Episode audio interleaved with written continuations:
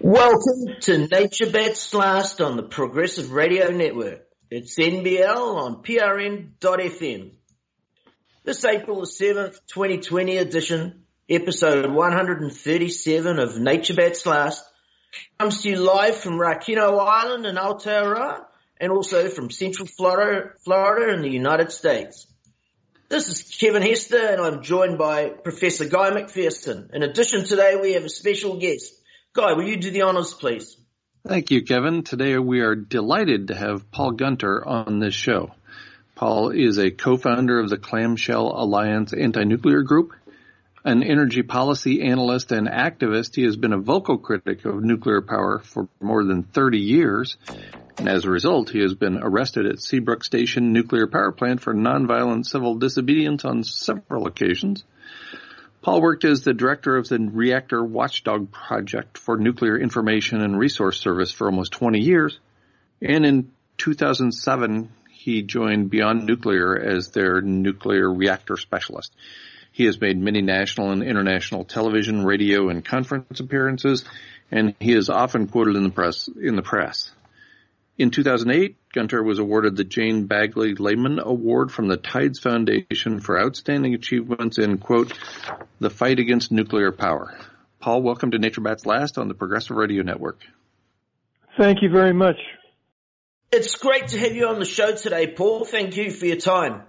I do have a number of questions for you. My first is, as we stand here today, what is the most pressing issue you see on the nuclear front? Wow, there are so many, but uh, the the list sort of heads up with the aging of nuclear power stations uh, all around the world. Do you understand that this is a 1960s vintage technology um, where there there are very many uh, harsh operational environments in a nuclear power plant, including uh, radiation that can change the character of metal, make it more brittle. Uh, there's uh, in, in tremendous heat, pressure, uh, vibration. Uh, these are all acting together uh, and can uh, introduce uh, cracks and corrosion, and um, you know that is uh, those are all uh, cumulative effects that uh, eventually wear and tear on safety systems. So there's this struggle that is constantly pitting uh, nuclear utility profit margins against the nuclear industry's safety margins. And um, more times than not, uh, the uh, production margins are winning out. For example, right now, pressing us today is this COVID-19 pandemic. And uh, that has some very direct effects on nuclear power plant operations. Uh, power plant crews are not um, immune to the pandemic virus. And yet, uh, nuclear power stations are not passive facilities. They need the constant alert and vigilant uh, operators. Uh, but um, you know, we can. We're already seeing uh, COVID-19 start to take effect on plant operations, um, and uh, the uh, station operators are falling ill to this very debilitating virus, and it's cutting into the margins of uh, workers uh, who are there on on site. What we're seeing is that the U.S. Nuclear Regulatory Commission and other regulatory agencies around the world are compensating or making plans to compensate for a diminishing workforce that falls ill to the pandemic uh, by uh, relaxing enforcement of regulations and licensing agreements. For example, uh, workers are, in order to protect against chronic fatigue, there are technical speci- uh, technical specifications within all these nuclear power stations that put limits on the amount of um, overtime that a worker can be in a control room, for example. And uh, within the last few weeks, with the upgrading of this pandemic, we're seeing the U.S. Nuclear Regulatory Commission relax standards so that uh, workers in control rooms are now looking at to be able to operate uh, reactors on 12-hour shifts for uh, two weeks uh, at a run, and um, uh, that is a that is a violation of their uh, operating license agreement uh, to protect against worker fatigue. But because um, the industry plans is making plans to be so pressed by this pandemic that they have already gotten blanket exemptions from the uh, safety regulator to um, relax those worker those fitness for duty requirements. So, and the same is true for uh, you know while the Center for Disease Control is recommending um, social distancing for nuclear power plant workers, just as they are for every other industry or population. We're seeing the new the Nuclear Regulatory Commission um, press forward on refueling nuclear power stations, which brings in can bring in a thousand workers from around the country on into communities surrounding nuclear power stations so that they can refuel them for a power agenda, but at the same time, they're relaxing safety margins um, using the CDC uh, guidance for um, uh, population distancing um, so that they can um, delay safety inspections, delay repairs for as long as uh, 24 months. So we're seeing uh, the industry and the regulator talk out both sides of their mouth uh, with regard to promoting production agendas, protecting profit margins, and at the same time allowing exemptions and not enforcing regulations so that they are eroding away um, safety margins. Thank you for that response, Paul. If you're listening live, please call in with questions or comments for Paul and us. Our toll free number is 888-874-4888 in the States and 011-605-562-5119 elsewhere. These numbers are included at the bottom of my latest post at the Nature Bats last blog, GuyMcPherson.com. Before we get too far down the road, I'd like to acknowledge Mimi German, sometime guest on this show, providing for providing fodder for my questions and in some cases the questions themselves. Paul, let's start with the worst case scenario, and it seems like we're on that path. And maybe it'll get better from there. What is the worst case scenario? Does it involve, for example, people people working 12 hour shifts for two weeks at a time? And and what else could possibly go wrong? And in your opinion, where are we headed if we pursue the worst case scenario? I mean, I can't even imagine a bus driver, for example, or an airplane pilot, commercial airplane pilot being allowed to work 12 hour shifts for weeks at a time and have that be called safe. And yet here we have systems that impact everybody in the world. And apparently we can have really extended work shifts for a long period of time? Well, it's uh, really a, uh, a culmination of um, relaxation of uh, safety standards and licensing requirements that worries us most right now.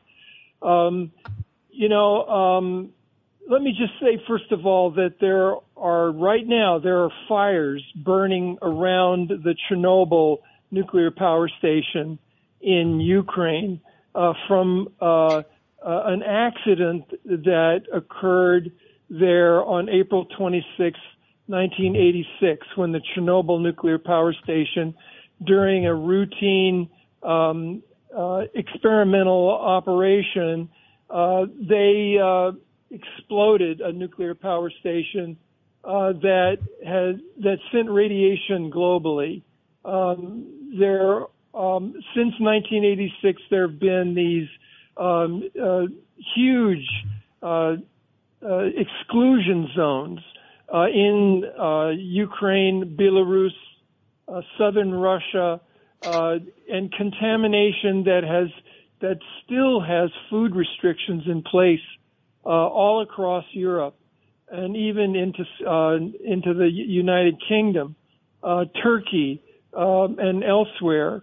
Um, so the the worst case scenario is in fact a, a culmination of this these relaxations of um, standards to protect against worker fatigue, um, the com- combining um, the the reduction of um, the protection against uh, component failure um, by re- relaxing inspection requirements um, and the ongoing aging of nuclear power stations that is causing embrittlement, cracking, corrosion, fatigue.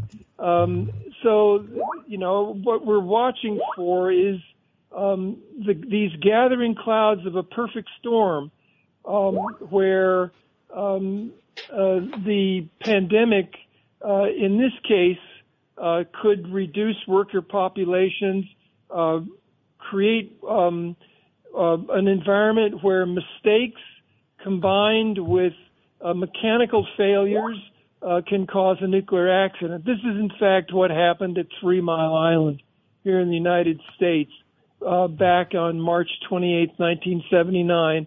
There was a mechanical failure at 4 a.m. in the morning when the crew was not at its most alert, and there were worker errors that uh, exacerbated the mechanical failure and caused a partial meltdown of the, the nuclear uh, power plant there near Harrisburg, Pennsylvania.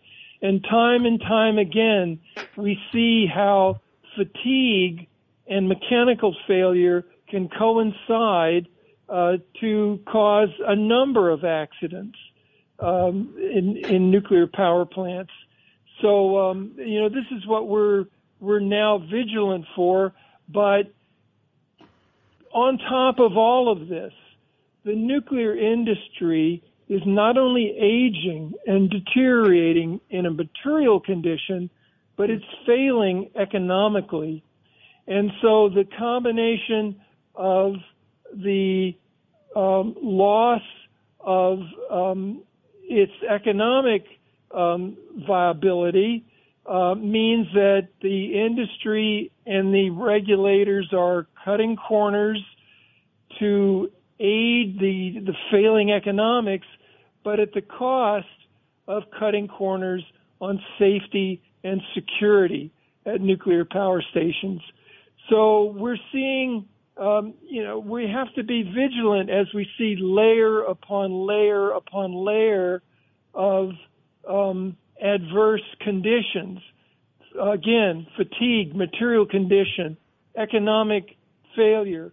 These are all piling up now that should a natural event occur during this time, an earthquake, um, a security event, um, any one of these can constitute the last straw on the nuclear industry's um, reliability and causing failure and cascading into an accident like we saw at Fukushima Daiichi um, on March 11th, 2011, where an earthquake of severe um, at a severe level caused an unprecedented tsunami that then wiped out a vulnerable nuclear power station uh, in Fukushima, where they lost the electrical grid from the earthquake. Then a tsunami wiped out uh, the backup emergency power at Fukushima Daiichi, and that resulted in three nuclear meltdowns. And uh, those consequences persist today. I, I have some um, very pressing issues that I think that no one's talking about at uh, in the Japanese nuclear industry, where after Fukushima Daiichi, all of their um, nuclear plants were uh, shut down, and whilst they were shut down, they had absolutely minimum amounts of maintenance done on them because for obvious reasons with the nuclear industry, money, the same old story. And now one by one they're starting to, they're restarting those nuclear power stations in, in Japan. And there's been a lot of metal fatigue that's taken place with them being shut down. So I think that those time bombs that they're restarting now are more dangerous today than they were before they were shut down. What are your thoughts on that and the metal fatigue component of that? Well, the um, the Fukushima Daiichi nuclear accidents um, in 2011, in fact, uh, prompted um, the Japanese government and the Japanese nuclear regulators to um, go back and reformulate the way they were regulating. I mean, what what uh, Fukushima disclosed was um, the um, uh, what we what we commonly refer to as regulatory capture, and that is that the nuclear industry, in fact, runs the nuclear regulator. And uh, here in the United States, for example, 90% of the U.S. Nuclear Regulatory Commission's operating budget comes from licensing fees to uh, from the industry to the Nuclear Regulatory Commission. So, um, you know, there's a there's a, a, a just by the um, the licensing fees alone, the Nuclear Regulatory Commission sort of has its hands tied behind its back in that they can't do um, sweeping actions that might require shutting down all of uh, the U.S. reactors that are like the Fukushima uh, reactors, these General Electric uh, boiling water reactors, because if they if they shut down reactors with design faults, then they lose much of their operating budget. So there are these built-in controls where the industry can call the shots. Um, and that was certainly the case in um, in Japan. Um, in fact, um, you know, the, the Fukushima was built in the early 1970s, and in order to make the cost of building the six units at Fukushima Daiichi more affordable, um, they the the operator Tokyo Electric Power Company um, lowered the natural tsunami walls around the, the Fukushima uh, plant. So, in during the construction, they brought down the grade at which the plant was started by 80 feet.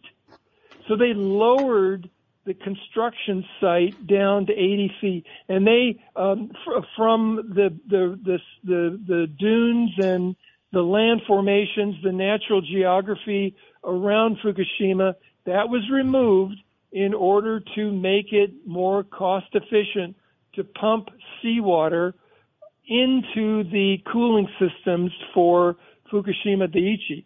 So they made it more vulnerable, and they the the regulator um, cooperated in that they said, and with their probability assessments, they said, you know, we'll never see a, a, a tsunami um, hit Fukushima that's any higher than 13 feet to 15 feet.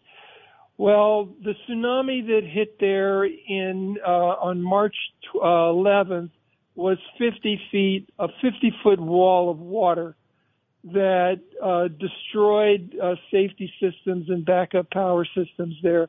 And it, it's those kinds of decisions that um, made the uh, the plant uh, actually all of uh, Japan's nuclear power stations vulnerable. But regulatory capture is not unique to the Japanese system. Um, and certainly we're uh, in, increasingly concerned about the same kind of um, relaxation of uh, regulations around U.S. nuclear power stations that can make them vulnerable to things like earthquakes, uh, flood protection, fire protection, security uh, um, uh, measures, um, uh, the, to address aging, um, um, and certainly metal fatigue is one of those areas. And to give you an example about how metal fatigue uh, is a concern today, uh, as a result of the COVID-19 um, pandemic, the um, in order, you know, at the same time, they're allowing these uh, these large super crews to come in from all over the country to do refueling operations while the plant is shut down. The the Nuclear Regulatory Commission and the industry are going to allow um, operators like at Indian Point or um, uh, near New York or uh, at um, the uh, Comanche Peak in Texas or Turkey Point near Miami um, to relax inspection of um, reactor uh, parts like steam generators that undergo extreme heat and pressure uh, as they generate steam from the atomic um, fissioning process.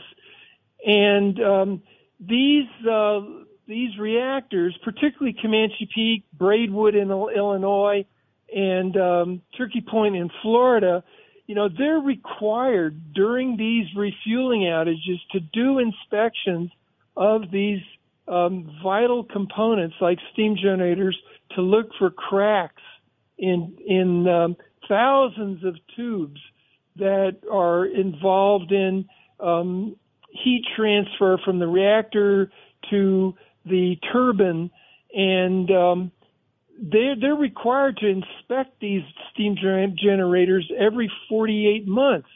Well, these reactors are now down for refueling, but the utilities are saying, well, we don't want to bring those crews in now for inspection uh, to protect uh, them from uh, COVID exposure. So on the one hand, they're bringing in thousands to do refueling, and on the other hand, they're going to keep them out so that they can expedite bringing these power plants back online without the required inspections and let them operate um, another another um, uh, two years. Um, so these are some concerns where you know they're juggling things like um, inspections and repairs on metal fatigue, um, and um, that can cause accidents like what we saw at Fukushima. Paul, it seems that worker fatigue, metal fatigue, the occasional tsunami, squirrels, balloons, frozen power lines, and floods can cause nuclear power plants to melt down. Can you walk us through the process, starting with whatever your favorite source is, and and then I'm pretty sure I know the answer to this question, but I'd like you to answer it. What's the backup plan? Well, um, the um, the concern is is that I mean fundamentally nuclear power is an inherently dangerous technology.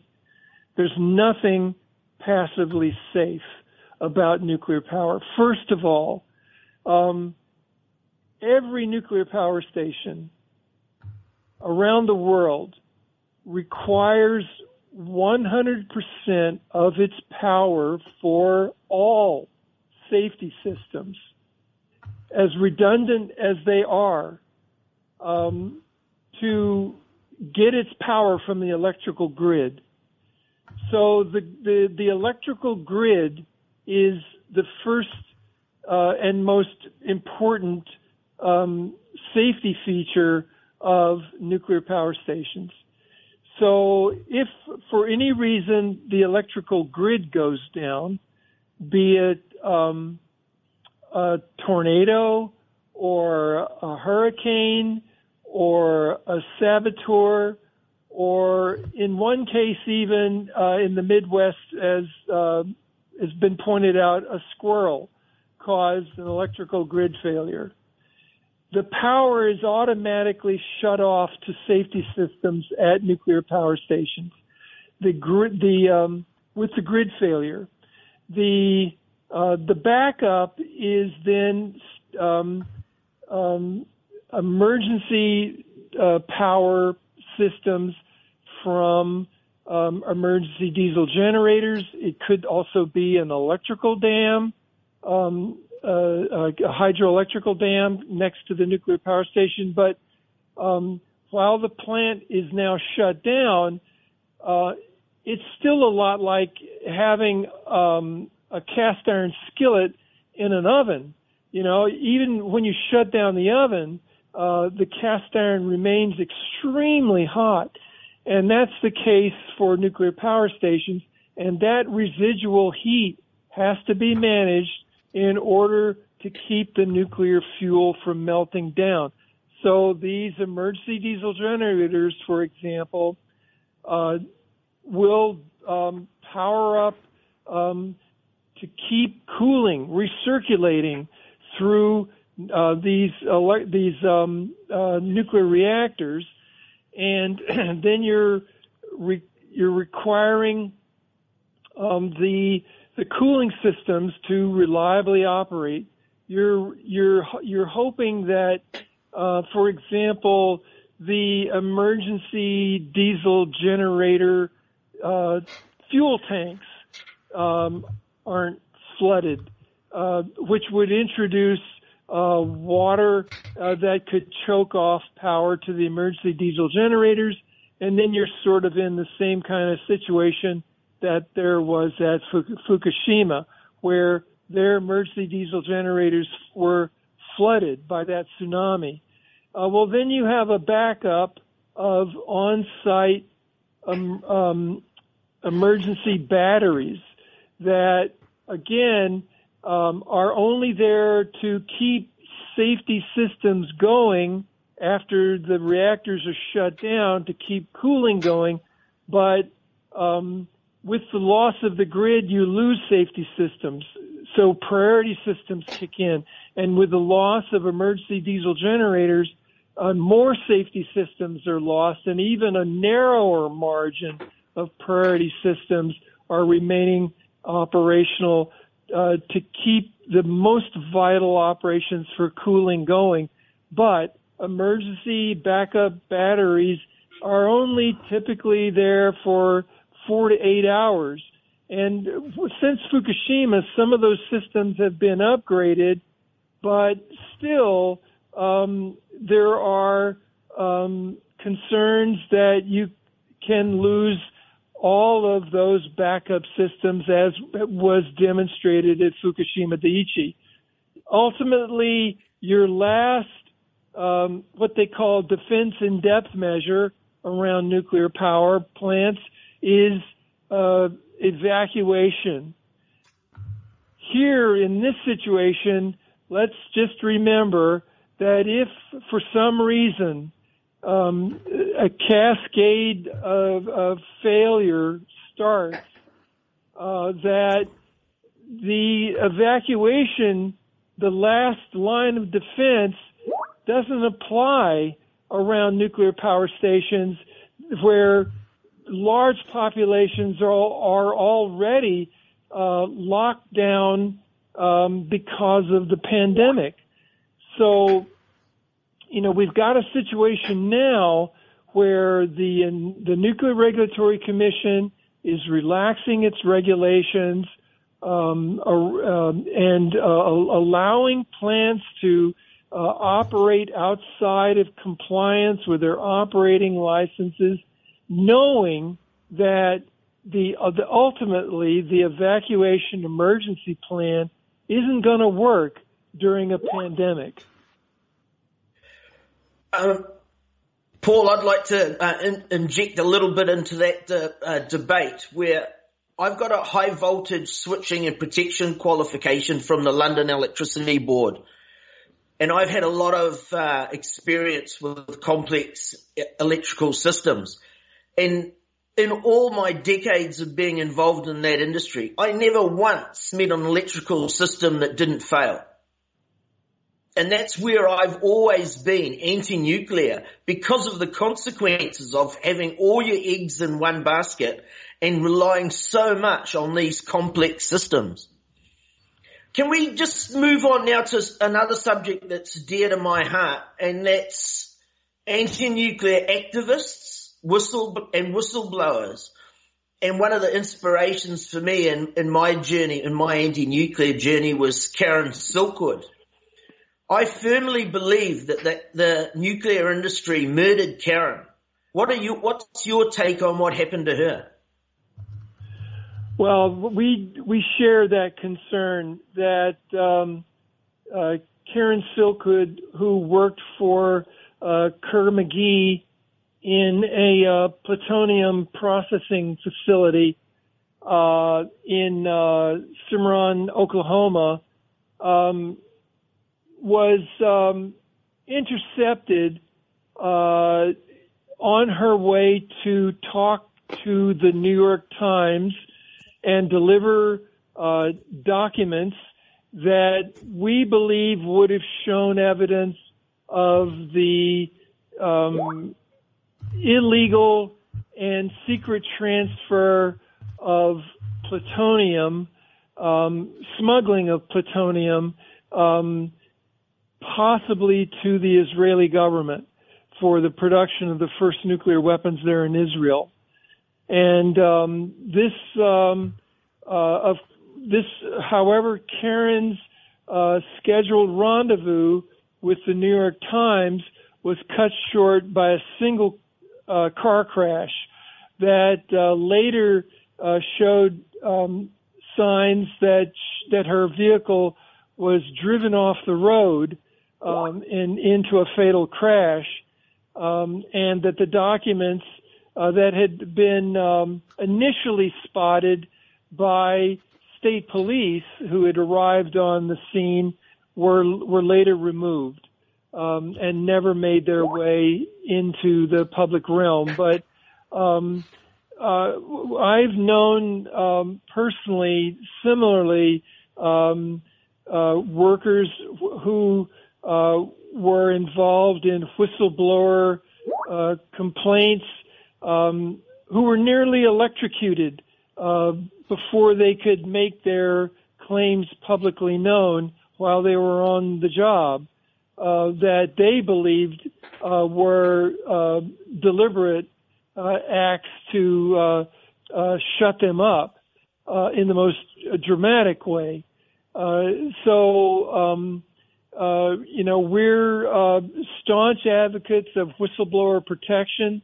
Um, the, the, these are the ways that you know you you want to protect the anonymity uh, of whistleblowers um, to protect them not only from um, harm but harassment and intimidation, so that uh, this again inherently dangerous industry can be as transparent as possible because you want safety to be paramount and not a production agenda uh, that can drive workers uh, to the point of uh, error by fatigue or by mistake, um, but also allowing um, uh, you know putting workers in a position of where they're they're supposed to shut up about problems that they see uh, in their line of work uh, that could uh, cause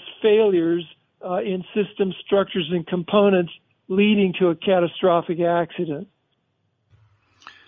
I think what you're hinting at is the public relations approach. And as nearly as I can tell, the PR approach with nuclear power plants is nearly identical to the public relations approach for President Trump and COVID-19. Apparently there's no need to change a model that works. Can you walk us through the PR of nuclear power, who benefits, and how can we see through the smoke and mirrors of the public relations industry around nuclear power? Well, um, the uh, the whole idea of um, again the nuclear industry running the regula- the regulatory body, uh, this regulatory capture uh, is is driven primarily by um, public relations, where um, you know initially in the when the nuclear industry was was born in the 1950s, the public re- relation gimmick at that time was that the that nuclear power was the peaceful atom, and in fact, uh, just before President Eisenhower, in his 1953 speech to the United Nations, where he introduced the term the peaceful atom. In 1952, the year before, the uh, U.S.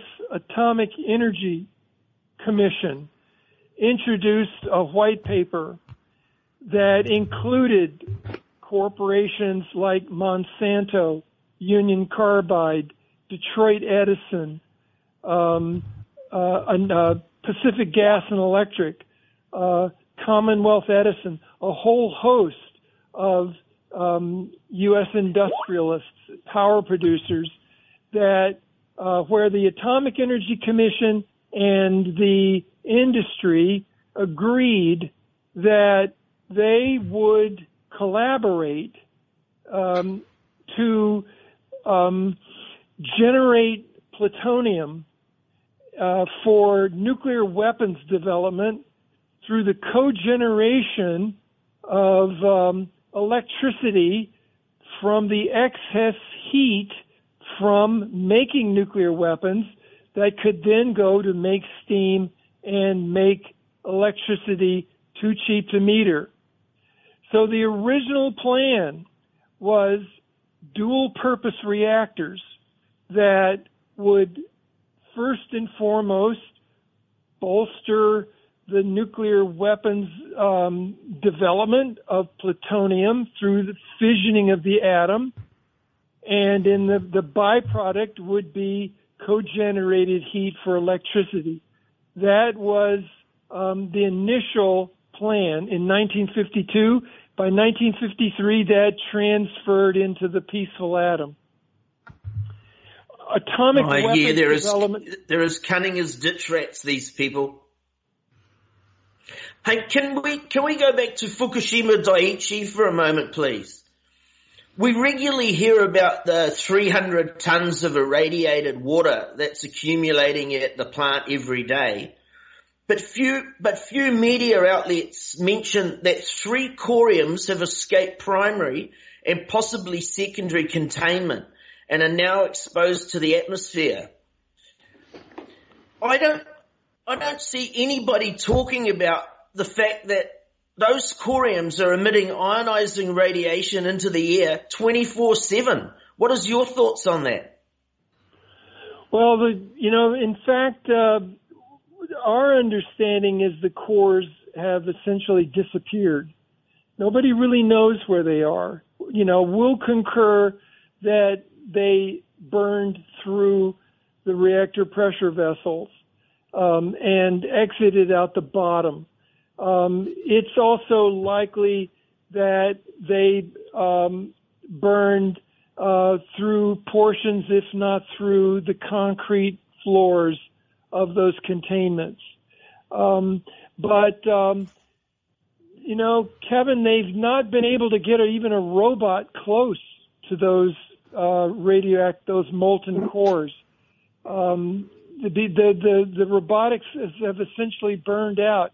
You know, we have um, technology has has had some some um, inklings that the uh, that the cores um, are are are not where they were supposed to be, but um, they're um, they are you know right now water pouring off of the mountains uh, behind Fukushima Daiichi um, are um, you know filtering through groundwater into the the wreckage site and uh, mixing with the radioactive contaminants there and are being pumped off um, into huge tank farms that are growing day by day um, and running out of space.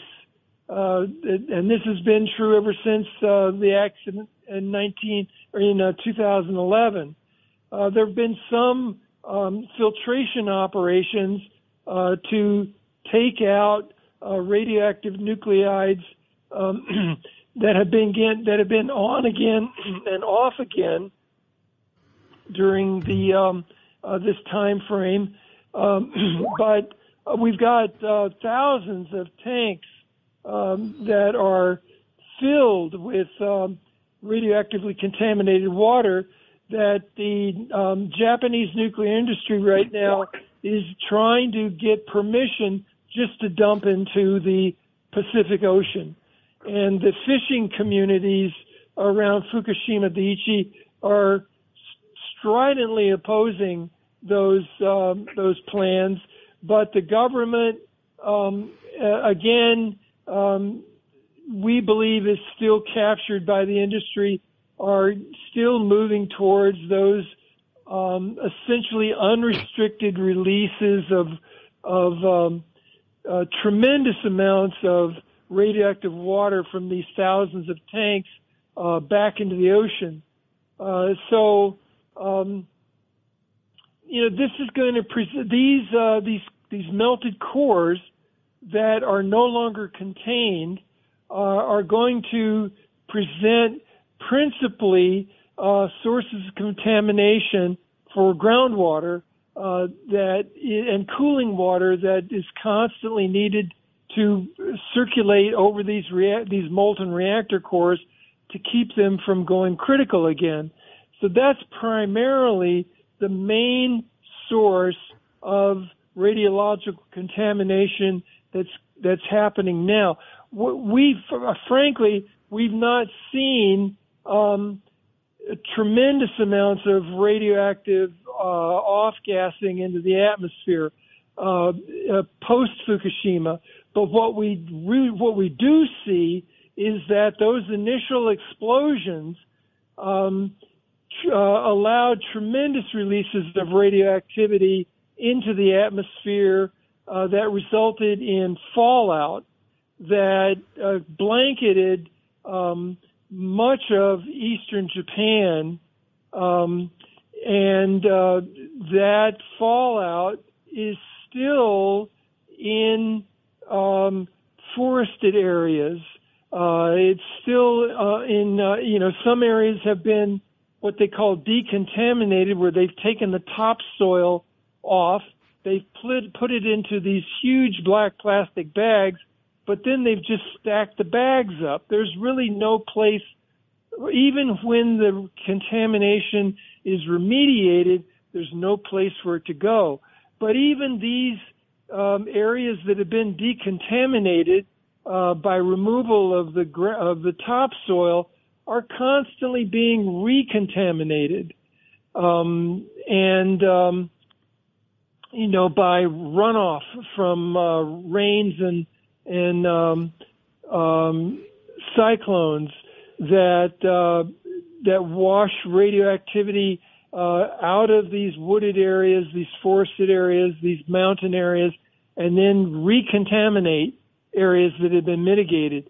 So uh, the the the government and the uh, inclusion with the industry there, they're trying to force people um, that uh, the the tens of thousands that were evacuated following the accident they're trying to force them now back onto these contaminated lands and uh, essentially to say everything's just okay.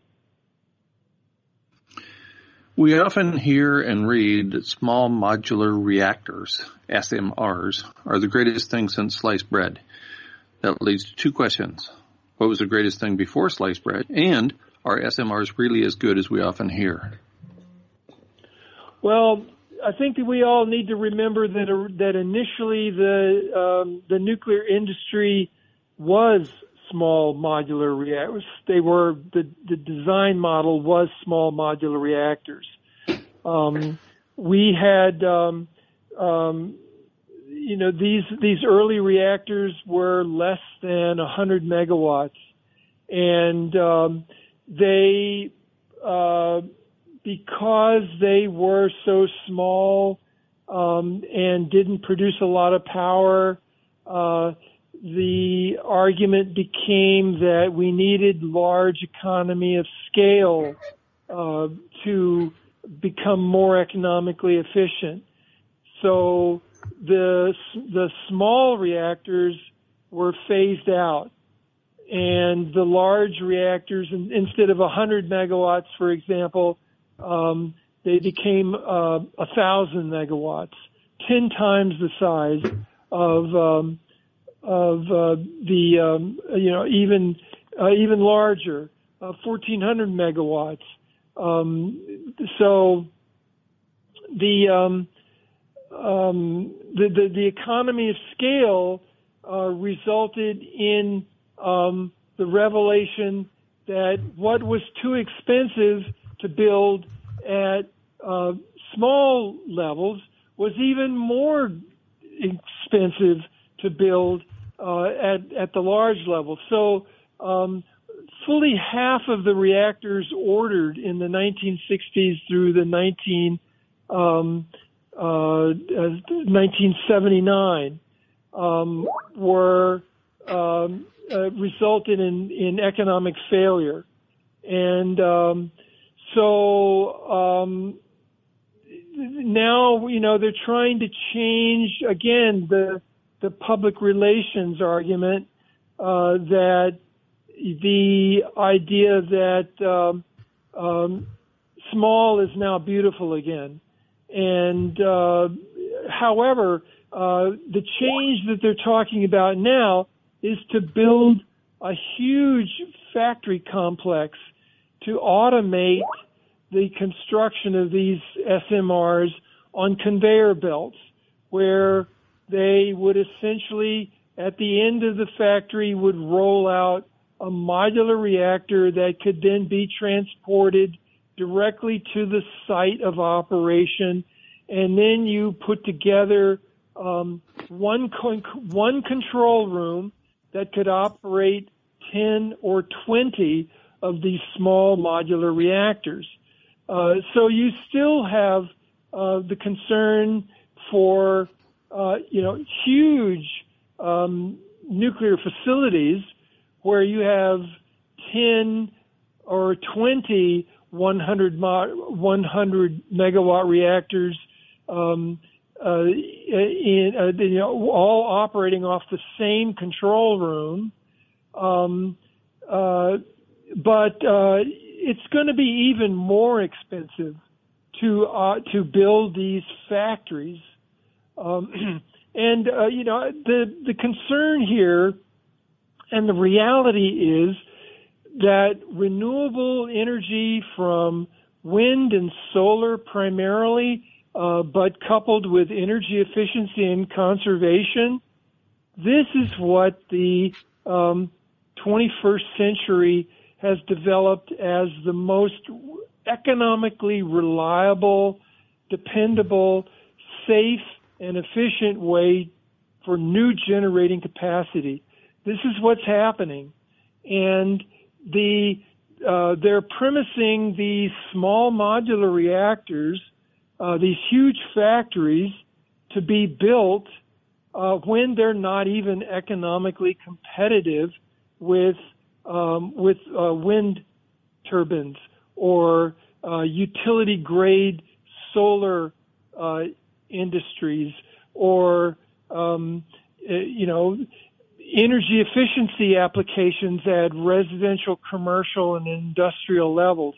Uh, Tesla's uh, Sparks, Nevada factory is now uh, about to roll out in a factory scenario um, huge amounts of utility grade batteries that uh, on the order of 250 megawatts per battery that can store uh, um, solar and wind power uh, for utility operation to um, you know smooth out the intermittency that uh, is argued as the the bottleneck for renewables. So this is happening now, and uh, yet the small modular reactor idea um, is still going to be the most expensive, and it's not going to have uh, the ability to compete with renewable energy.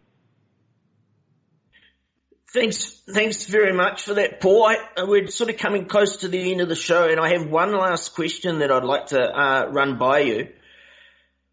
When Fukushima Daiichi um, melted down and the generators failed to start, and the spent fuel pools were getting hot and evaporating the coolant water, the the Jap- Japanese brought in fire brigades, and they they they pumped salt water into those spent fuel pools to cool them down. And they still tell us that they're soon they're going to remove those fuel cells from the fuel, fuel assemblies from those pools.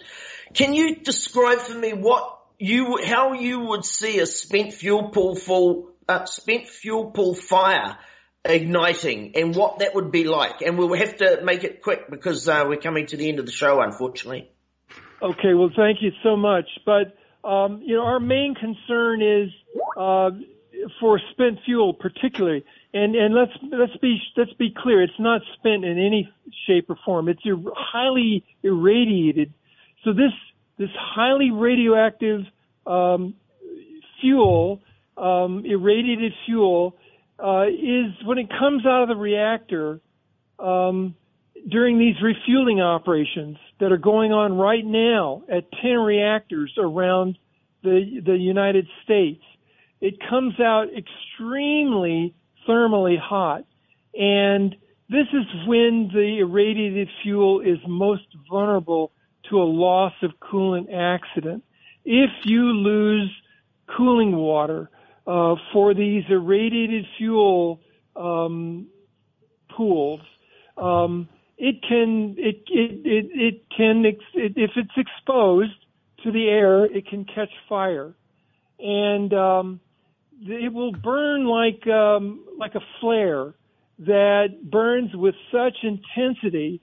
Um, it's called an exothermic reaction, but it it burns with such ferocity, like a flare, that if you pour water on it at that point, it will chemically separate out the elemental form of water into hydrogen and oxygen and create a explosive environment. And so you can actually cause a, a, a much a worse catastrophe when these spent fuel pool fires uh, can then explode with uh, hydrogen and oxygen finding an ignition point. Um, and according to the National Academy of Sciences, these can cause cancers out hundreds of miles. Yeah, for me, the spent fuel pool fire is my worst case uh, nuclear disaster. Hey, Paul, we're going to have to um, bring this interview to an end. Thank you so much for your time. I would like to uh, thank our listeners. So you can catch NBL on PRN the first Tuesday of each month at 3 p.m. Eastern. And uh, also you can continue to follow the Nature Bats last blog, guymcpherson.com for further updates, interviews and speaking tours. And you can keep current with my work at kevinhester.live. Thanks again to today's guest, Paul Gunter, our listeners, and to Afrazen for his music. Guy? Thanks everybody for listening. Thanks to Paul. We appreciate your presence very much. Thanks again to our listeners. Remember, the dominant culture can be very clever, but in the end, nature bats last.